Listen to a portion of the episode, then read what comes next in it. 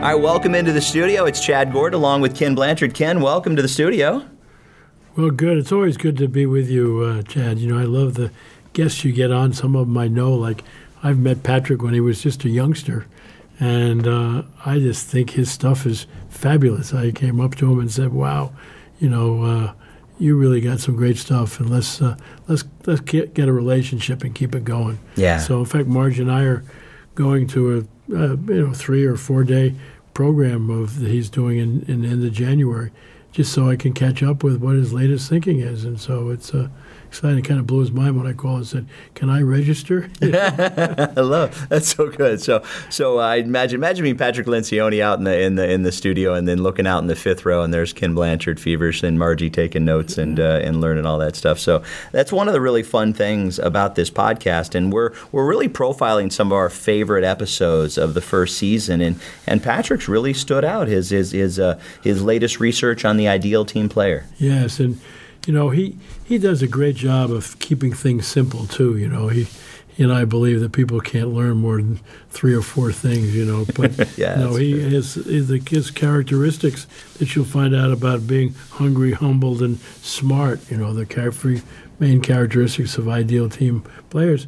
Uh, you learn something because I learned something about. Hmm, I ought to maybe work on this particular one. So listen and learn. Yeah. So let me ask you about uh, being a team player, and you've been on a lot of teams. You you tell a lot of great stories about your your prep career and, and the different teams you've been on. What do you think is the most important aspect when you're sitting in a room with somebody uh, with a group of people, and it's clear you're forming this team? What's what's one of the most important things that you feel like you need to start off with to really get the team off on the right foot? Well, you need a, a team vision. You know, you know why are we here? What are we trying to accomplish? Because a lot of times people come together and they're, you know, they're, you know, running their wheels and everything, but they don't know where they're going. So I think the first thing uh, is why are we here? You know, Simon Sinek says start with why. With teams, I think you got to start with why and get that clear. And in the process of developing a clear vision, you're already starting to work with each other, and it'll set you up as as you work on the things that you're there for. So one of the things we're doing in the next season of the Leader Chat podcast is we're starting a new segment called Ask Ken, and so people can send in their, their questions for to you. Um, uh, all they have to do is email us at podcast at kenblanchard.com. That's podcast at kenblanchard.com. Any questions are in, in bounds for you, right? No, yeah, just give it to anything. I'm interested in, you know, whether you're talking about marriage, you're talking about business, you're talking about golf or basketball or any of the things that I, I love. Well, you know, I've asked, I've, I've, I've posed a lot of golf questions to you, but I may be hopeless. That's right. Well, some people, it, golf spells game of life first, you know, and you you learn about a lot of yourself while you're out there. Yeah. Well, um, we are excited to bring you this uh, this edition of the uh, of the Leader Chat podcast with Patrick Lencioni. Um, so sit back and enjoy this, but make sure wherever you're listening to this to hit subscribe. And Ken, how important is feedback? If we can get a review from our listeners, how valuable is that? Uh, Rick Tate, you know, you years ago said feedback is the breakfast of champions, and I think that's really good, you know, because you need feedback so you can continually get better. I agree. Okay. Enjoy the episode, everyone.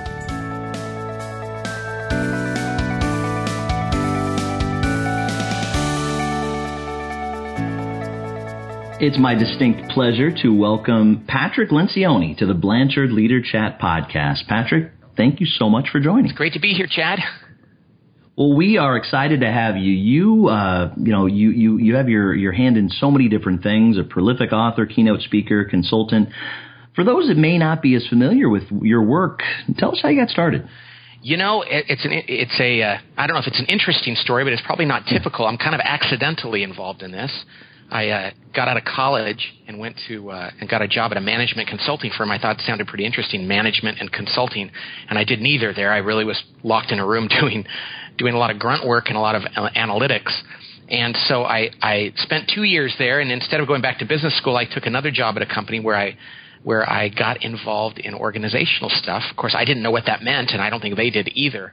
And from there, I just started kind of teaching myself. And I kept meaning to go back to grad school, but I didn't because I got married and then I got promoted. And before I knew it, I was 10 years into my career and trying to figure out what I wanted to do. And I, and I loved the human side of business, not in a touchy feely way, but I just love the human side of business. And so we started our own firm thinking maybe other companies out there might need this stuff. And 19 years later, by the grace of God, it's it's gone better than we could have ever expected it. And I started writing books because somebody saw one of my theories and said I should write a book, and I did. And I couldn't believe people actually read it. And publishers said you should write more of these things. And and here I am. So it, I, I, I can't say I planned it. I did. There wasn't really a career path for me. I just knew that there was something going on in business beyond analytics and marketing and strategy, and that there was something else preventing companies from succeeding. And that's what I I love to do and you know looking at what you do at the at, at, your organization where you, you really focus on organizational health. And I love that idea. I love the idea of if you can fix the organization and, and make sure that, that the people are are uh, are functioning at a high level the culture is strong um, that people will will respond to that. And and I guess you have this you have this premise that you know people are happy where they are. They're going to be more effective at, at the organization, and the organization is going to thrive. Yes, absolutely. And, and in fact, there's a big co- coincidence between people loving what they're doing and, and in a functional environment, and the company actually performing well. And I, I discovered this fairly early in my career, not knowing that this was a field at all. That I was finding that everybody was focused on being smart in terms of hmm. you got to know more about technology and finance and strategy and all those kind of things. And I thought, well, how come all these smart companies, the Silicon Valley is full of them, are so bright but they're not succeeding? And what I realized is that there's something more important than being smart, and that was being healthy. And, hmm. and it's the reason why Southwest Airlines, good friends of ours, and Chick fil A are so successful when there's plenty of people that know how to fly planes and fry up a chicken sandwich. They're not. And it's the culture. And culture isn't some soft, esoteric, touchy feely thing. I'm not into that. It's actually about how things get done. And boy, that's a competitive advantage greater than anything else. So that's what we do. We help CEOs. The first thing we do is we tell them we don't do touchy feely stuff. We're not going to get naked and hold hands. We're going to help yeah. you build a culture that gets things done, and people are going to feel dignified when they're there. They're going to love work, and your company's going to do well. Your customers are going to love it, and so will your investors. So it's a beautiful thing that it all comes together how do you help those longtime brick and mortar organizations that where the culture seems so ingrained and it's such a negative culture without naming any names but how do you how do you pick you know you start at the top and how do you you bring about a, a, a sea change for a culture with an organization? You know it sounds trite but it all starts with the person at the top and they have to be bought into this. Organizational health is not something you can delegate to anyone. It's certainly not something you can ask HR to do or your chief operating officer. The person at the top has to say I believe this is real and that it's a competitive advantage. And I will start by demanding that my team believes that it's real. I'm going to show them. I'm going to I'm going to hold them accountable for doing it. If you can do that at the top of an organization, you can turn around a company of four, 400,000 people. If you have a company of 40 people and you don't believe it at the top, nothing you do is going to make a difference. So it really does start with that leadership team, which is where I spend 90% of my time is working with CEOs and their teams not because they're more fun to hang out with, but because they're the ones that set the tone. And I'm, I'm absolutely convinced of that. If the CEO is willing to put her or his, you know, reputation on the line and make his team or her team do this and to carry it one level down, I believe it's going to take root.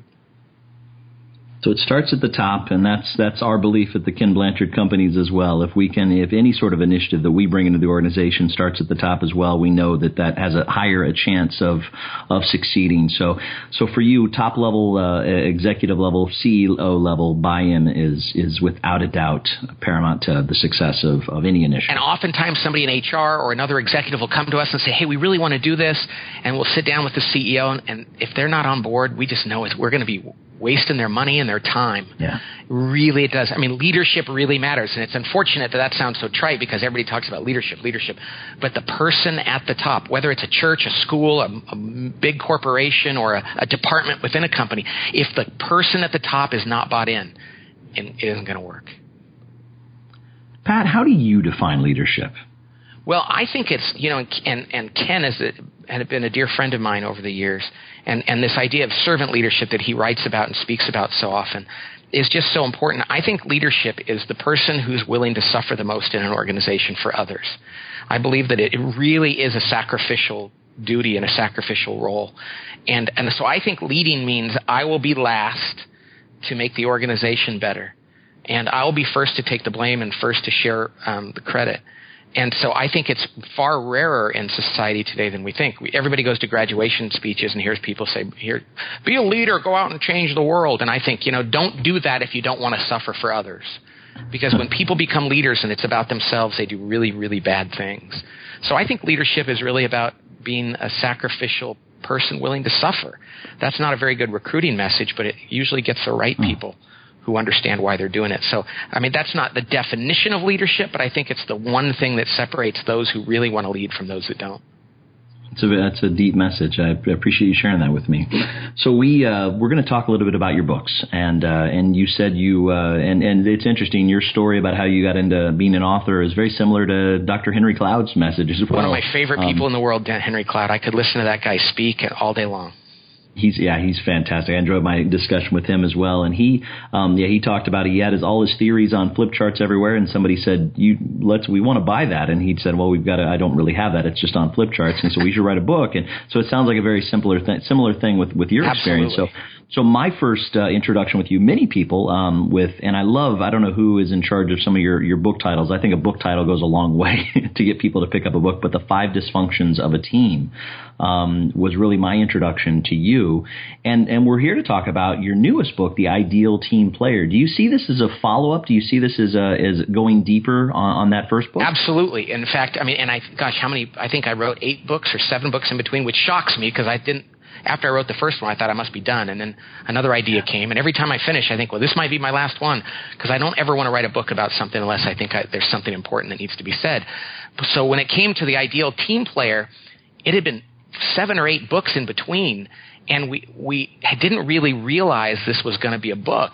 But one of my friends, an author named Matthew Kelly, a good friend of mine, he he knew about this theory that we had kind of accidentally discovered about the kind of qualities that would make somebody good at the five dysfunction. He said, "When are you going to write a book about that?" And I said, "I don't know. Do you think that's a book?" He goes, "Yeah, I think it's a book." So we sat down and worked with it, and we said, "Oh my gosh, I think it is." And you know something, Chad? It's it's selling more than any book I've ever written. And I will tell you, it's the book I struggled with the most in terms of is there enough here? And I think the hmm. simplicity of it is really resonating with people. And it, it's a follow on to the five dysfunctions because it's really about okay the five dysfunctions is here's the things any group of people has to do to be an effective team but the question is are there some people that are just better at that than others and I didn't answer that question after I wrote the book the first time, but then I realized that there was an answer. It happened to be my firm's core values, but we didn't realize it at the time because I was too I was too slow to, to, to make the realization. So you, you, touched on a little bit of that, but let's let's dig in. Let's dig into this book a little bit. What are you trying to get across with the ideal team player? What I'm trying to get across is there are there are these virtues that if you can find them in people and nurture them in the people that currently work with you, and find them in people you want to hire, it makes the team building process so much faster and easier. And and their virtues, they're not permanent qualities. Virtues are something that you can aspire to and develop but there are virtues that if a person doesn't have them, you're going to be, it's going to be much more difficult to, to make yeah. the team work. And the three virtues are very simple. In fact, it's a disarmingly simple book because the virtues yeah. are humble, mm-hmm. hungry, and smart. If a person's going to be a good team player, they have to be humble, really based in others, not themselves. And as Ken likes to say, a humble person is not one who, he quotes C.S. Lewis on this, is not one who thinks less of themselves, they just think about themselves less. And then the second one is hungry. Do they work hard? Are they innately desiring to work hard? And the last one is smart, not about book smart, but people smart. And, and the funny thing is, as simple as those are, the Venn diagram, the overlap between those three virtues, there's something kind of powerful there. Whereas if you can find people that share all of those virtues, man, it's a home run. And if a person's lacking one or more of those virtues, it's, it's much more difficult. So a question I ask with, in all of these discussions, it always comes out in my mind: uh, Are there people that I hate to say, are, is it hopeless? Can can people be trained? Can they can they develop these skills? Can they get better and better at these skills, or, or are there just some people that won't fit into a team environment? For the vast majority of people, you can develop them. There are people you'll meet um, who are you would need years of deep psychotherapy you know, and yeah. and and a miraculous change in their in their personality, and, and that's and mainly if they just are not comfortable being vulnerable. There's some people that have been scarred in their lives and they just can't admit when they're wrong. They just can't be more interested in others. They just can't celebrate others. And it's all about them. And I've run into a few people like that where you just hit a brick wall and you realize it's it, you can't possibly justify the time and energy to do this and still run the organization. Some people's work ethic, they just can't be hungry. And we've seen some people like that. They just never got told and taught how to work hard. But again, very few people can't overcome these things. But I would be remiss if I didn't say, yeah, there's some people that just don't belong on teams, but the vast majority of people can do it. So I would say generally you can develop these things. I really believe that. So when you look at the book, do you see this as a development tool? So these are the areas you need to focus on and beef up and and and uh, and, and, and, increase in your your day to day these virtues, or do you see this as an as a as an identification process? So these are the people you want to really focus on. The answer is yes. it's both, and because I, I I like the I mean you hire people once, and it's really important to hire people, and I think a lot of people are seeing that. Oh my gosh, if in the interview process we really look for humble, hungry, and smart, we're going to avoid hiring those people that crush us and that waste money and time and, and, and, and that ruin one another's lives and make work unfulfilling. So it, that, it's really valuable in that. And we have a lot of tools in the book about how to hire and how to ask questions and how to really understand the, the deeper virtues of those people. But I love the developmental part. I love working with a team and saying, hey, everybody, this is my favorite exercise. Everybody, let's look at humble, hungry, smart. We'll define it real fast. Everybody rank yourself. Hmm. First, mm. second, and third. Even if you're wonderful, you have a third. Even if you struggle with a lot of them, one of them's third. Let's all mm-hmm. identify our own third area of these three. And then let's talk about what each of us could actually do to improve in that area. Man, I see people being really willing to acknowledge what area they, they need help in and to ask the people around them to coach them on a daily basis. I love to see people getting better. It's not just buy and sell decisions about should we hire them, should we fire them, but how can we make people better versions of themselves?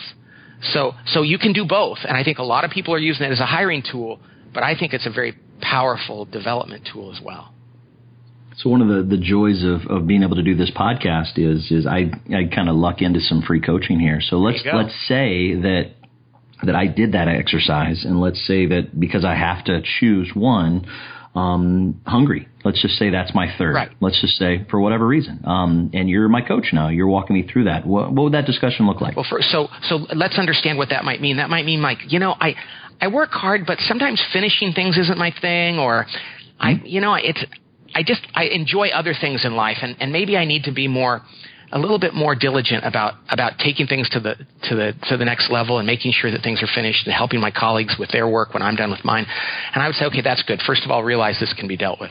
The second thing I would say is for you got to admit it to your team members. You got to say that you mm. guys have to know this, whether or not you're aware of it or not. I know deep down inside of the three things this is the area I need help with, and I'm not only going to ask you, I'm going to really demand that you guys be honest with me so that I can get better at this. That's the first thing because they're going to see it. And if you can get them to be open with you and love you enough to tell you the truth, that's going to be the best thing.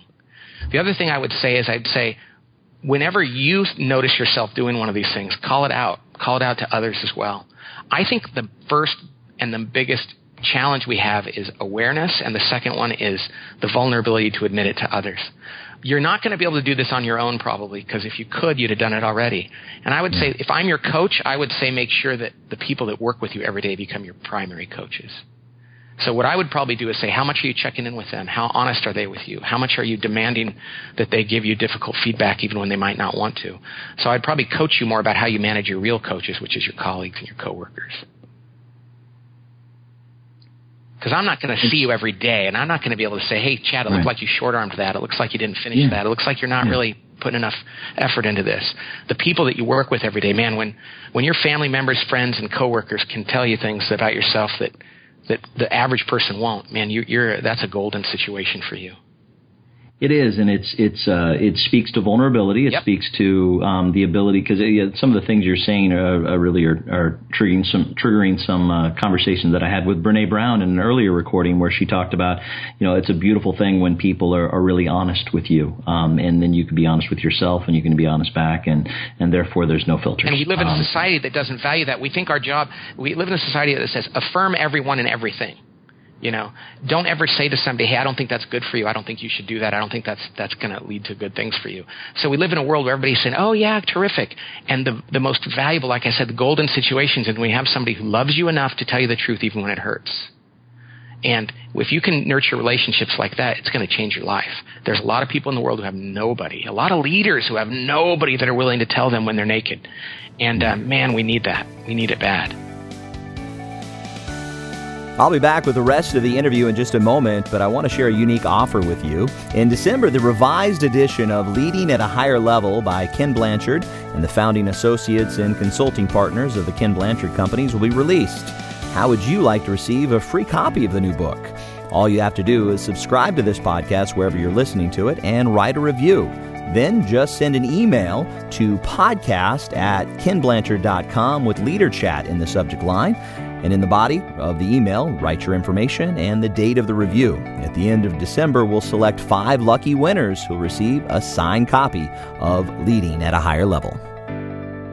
So you, so we've talked about how this could be a diagnostic tool and about how it can be a self um, development uh, opportunity for you and for team members, um, and then we also talked about it being a, a, selection process. So is this something that you you heartily uh, recommend if you're putting a team together, if you're even um, looking at hiring practices? Yes, and and I I do like talking about this because I'm amazed at um, you know, I joined the workforce in 1987 after I got out of college, and I don't think interviews have changed that much in most organizations. We still sit behind a desk and, and answer questions off of our resume, and, and, and there's so many better ways to go about understanding what what virtues a person has that are going to make them a good team player. We still hire too much for technical skills or measurable skills, and we don't get to the behavioral stuff. And whether you're putting together a professional basketball team or a staff at church or hiring an executive team at a software company, those behavioral things are huge. And independent of your company's values, if you find humble, hungry, and smart people, and there are ways to get at that in interview questions, if you can find people like that, life is going to get a lot easier. And it's it's a serious competitive advantage, one that has ramifications on the bottom line, whether or not we can calculate that accurately.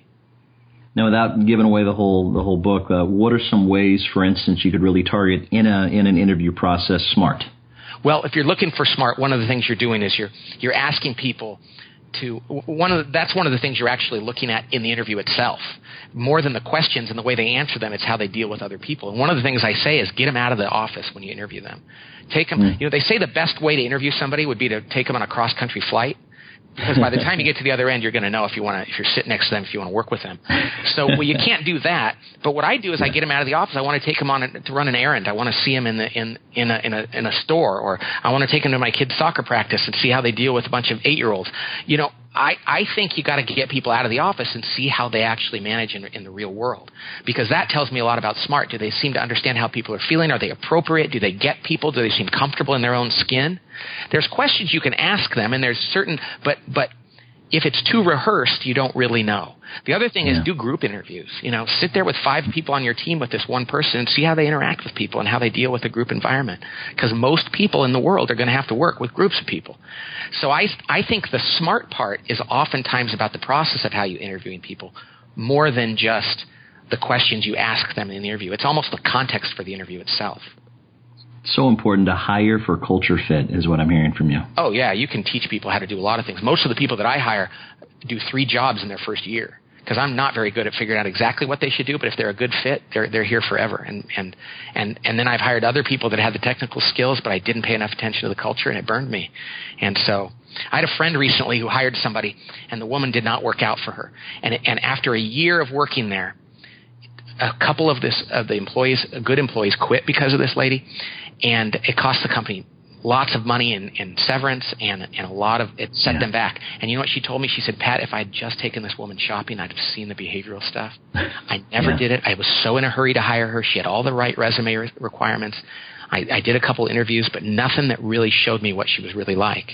So it's so critical to get them out of their out of their skin a little bit you have such great energy. It comes it comes across so so authentically um, through the through the you know through the my earphones. Oh, I guess I could say because we're doing this, and I, I I could tell that you love what you do. Yes. Why do you Why do you love this so much? Because you you walk into some some. Uh, some wastelands of organizations from time to time where you have you have to really roll up your sleeves and, and it's really heavy heavy lifting. Um, why is it that that uh, really what gets you up every day and, and lets you kind of bust through that door well, ready to go? You know, Chad, I think it's it's a neat question. It's good to reflect on this. God made me an ENFP, you know, and mm-hmm. and, and that, that that's called a catalyst. And I really love bringing out the best in other people. I really love that. And and when I was a kid, I remember my dad used to come home from work, and he was really good at what he did did, and I loved him. God rest his soul. But but he was frustrated by management at his company. And I was a little kid. I didn't know what the hell that meant. I just knew that one, I loved my dad, and I wanted him to enjoy his job. And two, I was going to get one of those job things one day, and I had to deal with that too. I, I would have to. And so early on, I said, why do people think work is supposed to be miserable? Mm. And when I got my first job, it was miserable and I had a job that paid well and was supposed to be great. And I remember thinking, this is crazy. Wouldn't this company do better if people actually could be themselves and, and, and do their best at work? So for whatever reason, God just put in my heart the desire to let other people enjoy work, know who they are, become a better person. And I love seeing how they treat their family members and their friends and their colleagues as a result of that. So that just makes me excited the other thing is, I'm not that smart. I don't think. You know, I I, I don't come from a, like a long line of educated family members, and I didn't go get a graduate degree. I love helping people see simple things that they're just mis- overlooking because they're too too bent on finding something complicated, and so the combination between simplicity and watching people flower when they're frustrated just makes me excited. And I, I do think I can't hide that. I really enjoy that in my job. I'm very blessed. I love that. I, am going to paraphrase here very poorly, but it's something. It reminds me of something that Ken Ken said once about uh, a few times about how if we do our job right and if we help develop these people in the right way, then we're not going to be a discussion at the dinner table, and that is probably one of the best gifts exactly. you can have. Exactly. Or or maybe we do it so well that we become the discussion, which is like that people go, I want to know this person. I want to I want to learn from them. And Ken helped me see this. Ken and I met. We were in. Uh, of all places, Saskatchewan, Canada which is as remote of it's like in the middle of Canada. It's like six hours north of North Dakota or something. And and I was speaking at an event, and I go outside. And it's it's it's snowy, and I I get off stage, and here's this guy standing there, who had the humility of I thought he was my driver. He was the nicest guy, and I didn't. I knew of Ken Blanchard, but I didn't know him. And he was just so interested in me and what I was talking about. And and he was the first one to say, you know, Pat, all of this stuff you're teaching is in the Bible. And I, of course, being a long-time Catholic and Christian, I was like, uh, yeah, I knew that. but he made that connection for me, and um, and it's just a wonderful thing to to meet somebody like him. He's that guy you do want to talk about at the dinner table. Yeah, and uh, I've said it many a times, uh, and I've said it to him. I've said it uh, uh about him. I've said it around. Um, one of the most authentic um, men, probably the most authentic um, man I, have ever met in my life. And, just uh, and generous. Yeah, incredibly generous. Interested yes. in others before himself, for sure. Well, listen, we've just got a couple more questions here. So, you know, the goal of, of, of this podcast is really to uh, to help you know those learning development and talent development people in, in organizations who haven't had a chance to pick up a book yet. It's you know to, to let them know the ones that are out there they should be really picking up because um, they're all so busy. So w- when you think about that group, you know, the L and D folks and the, the, the, talent folks, what are some natural connections between what you're you're covering and then this your latest book and your latest teachings out there and what they might be trying to achieve in their organizations? Well, I think that you know there's so many I, learning and development is so interesting in training and how can we can make people better. Sometimes if we can reduce it down to a very simple process and say, let's let's go back and see if how well all of our people are doing in these three areas. Because what I find is people are very open to talking about these. They they look at this list and they go, oh my gosh, if I could do that, I'd be incredible. I was talking to my 14 year old son about it the other day, and he was able to analyze himself and go, yeah, I probably mm. need to be be more humble, Dad. I'm, I think I'm hungry, but I don't think I'm humble enough. So people really mm. really resonate with this, and right away they're like, what can you do to help me? So I think having this conversation turns an employee into someone who really wants to get better, and it gives them a simple enough model so they don't feel like how many modules do I have to do and how many things. I think sometimes people are like, just give me the simplest plan I can have to become better. So I think for a lot of L and D people, a lot of times they're looking for simple tools and ways to help their people understand self improvement, and um, sometimes that's the best the best tool of all. Awareness is a is an amazing gift. Yeah, and I think if it's too too detailed, too just too complicated, people get lost. All right, last question as we wrap up. What is one thing that you hope the listeners today will take away from our conversation? You know, I, I think that that they can understand that virtues matter. And I, we call them virtues for a reason. Um, they're not characteristics, they're not traits that are endemic. I think that we all aspire to virtue, and humility is the is the greatest of all virtues. And we start there because I think if we can make people more virtuous and more hungry to grow in virtue, everybody wins. And so I guess I want people to have a sense of hope and a sense of, hey, I'm not perfect. We're all we're all broken, but if we can have a sense of that we can get better and a, and a way to do that, that's that's good news. So, what are you excited about right now, and, and where can people find you if they want to learn more? Well, I'm sure there's ways to find me that I'm not even aware of because I'm not the most connected guy in the world. My staff kind of keeps me off of things because they know I would get too distracted. But yeah. um, the website, tablegroup.com, is the place where, where people can go find me and, and connect with me.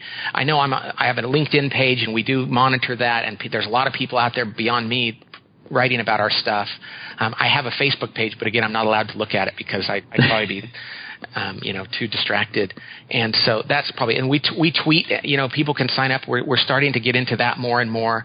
I'm not telling people what I had for breakfast, but when we have something that's interesting to say, we try to put it out there. Um, so those are probably the best ways. And what I'm excited about right now, man, every day is different. You know, I, I think right now in my life, I'm most excited about my 10 year old and 14 year old. My 18 year old boys are in college, and I'm thank God for that. And I have these two younger sons at home, and I'm just really enjoying them. And my wife and I are having fun with that. So, as far as work goes, I know there's another book coming, but we're not sure yet. We're looking at that, making sure it's it's worthwhile. And um, I'm happy for Christmas. Yeah. It's a good time of year. I don't know when this Patrick, is going to air. This might air in February, in which case I hope everybody had a great Christmas. But right now, I'm looking forward to Christmas. This will be this will air after Christmas, but who knows? Maybe people will download it and subscribe to it next Christmas, and it'll be very timely for them then. There you go. well, listen, I, appreciate. Yeah, this has been a lot of fun. Patrick, thank you so much. We were talking to Patrick Lencioni here on the Blanchard Leader Chat podcast. Thank you so much. It's been an absolute pleasure connecting with you. God bless you. Thank you as well for listening today. If you enjoyed this interview and want to hear more, be sure to subscribe on Apple Podcasts, Stitcher, Google Play, Spotify, or wherever you listen to podcasts. Just search for Blanchard Leader Chat. That's Leader Chat all one word. The best way you can help us grow is feedback. As Ken likes to say, feedback is the breakfast of champions. So please write us a review so we can continue to bring these important messages to you and also grow and learn from what you share. This podcast is sponsored by the Ken Blanchard Companies. If you'd like to learn more, go to kenblanchard.com. You'll find a lot of free resources to better yourself and your organization. Thanks again for our guest for joining us today. For now, I have the pleasure of turning it over to Ken Blanchard for his thoughts on what we discussed. Here it is, your final minute with Ken Blanchard.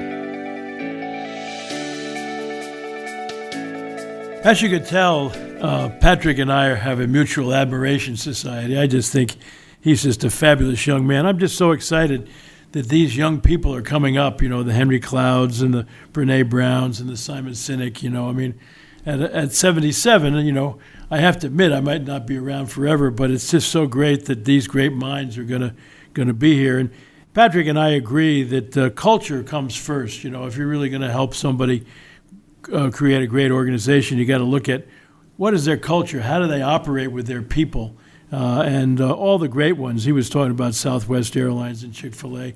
They all think, as I've said a number of times, that their people are their number one customer and if you take care of your people, empower them, and love on them, then they go out of their way to take care of your number two customer. Your people use your products and services, and then they become raving fans, and that takes care of the owners. Uh, so it's really kind of simple. Uh, one of the things I really loved is him talking about the virtues, and I think you really need to think about where are you in the humbled, hungry, smart uh, thing. You know, uh, I think the one I need to work on uh, is the, the smart one. You know, my mom always said, "Now, Ken, don't act like you're a big deal. You're not better than anybody else. God didn't make any junk." You know, and then my father said, "Ken, if you're going to do anything, throw your whole heart into it and, and do it." You know, and uh, smart. You know, I was uh, in school. You know, Patrick and I are both. Uh, you know, uh, ENFPs. You know, and schools don't always know how to deal with us. You know and so I wasn't, you know, applauded for my smartness. And so I think that's why I've uh, worked with so many people. Of all the books I've written, over 60, I've only written two by myself, and I just love to learn. So uh, I'm continuing uh, working on that smart learning uh, piece. But it really is interesting to look at those in terms of team members because once you have those, they're humbled and they're really ready to work and hard, and, and they they're they're learners. Wow, you got something. So thanks, Patrick. Uh, you're fabulous, and uh, I think this is a powerful, powerful uh, message for you all. God bless. Take care of yourself, and Patrick, you're the best.